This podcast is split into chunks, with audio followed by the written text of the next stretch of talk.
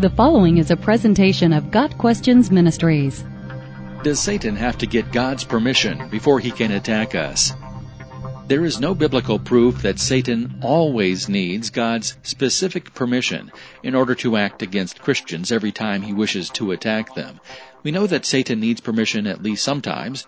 Job chapter 1 shows that Satan was not able to afflict Job without God's permission. However, consider Satan's argument before God. Have you not put a hedge around him and his household and everything he has? You have blessed the work of his hands, so that his flocks and herds are spread throughout the land. Job 1 verse 10.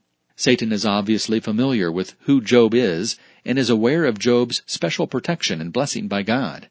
How could Satan have known of Job's protection unless he and or his demonic minions had not already tried to work their will against Job? What Satan is really asking is for God to remove Job's protection. Of course, in asking that the protection be removed, Satan is essentially seeking permission to attack Job. Does Satan have to seek such permission every time he attacks us? The Bible does not say. Another relevant passage is Luke 22, verses 31 and 32. Jesus says, Simon, Simon, Satan has asked to sift you as wheat, but I have prayed for you, Simon, that your faith may not fail.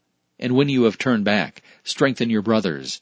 Clearly, in this case, Satan had asked God's permission to test Peter and the other disciples. Jesus tells Peter that he has prayed specifically for him, so that Peter's faith would not fail, and so that Peter can strengthen the other disciples when the test was over. The implication is that Peter and the rest would be sifted in whatever way Satan intended. So God allowed the harassing of his disciples within limits, but he had a higher purpose in mind, the strengthening of them all. In Job 38 verse 11, God says that he limits the waves of the sea. This far you may come and no farther. Here is where your proud waves halt. In the same way, it seems that there are boundaries and rules that Satan must abide by. He can go so far, but no farther. As the devil prowls around like a roaring lion, must he stop and ask God's permission for every step? Or does he only need to ask special permission when he runs into an obstacle to his hatred? There is no real biblical proof either way. Job and Peter were hedged about by the Lord. Satan couldn't get to them without the Lord's first removing a measure of his protection. We know that God cares for all of his children, so it is reasonable to assume that God has a measure of protection surrounding each of us. And we know that ultimately, God controls everything in the universe, including Satan. In all things, God works for the good of those who love Him, who have been called according to His purpose. Romans 8 verse 28.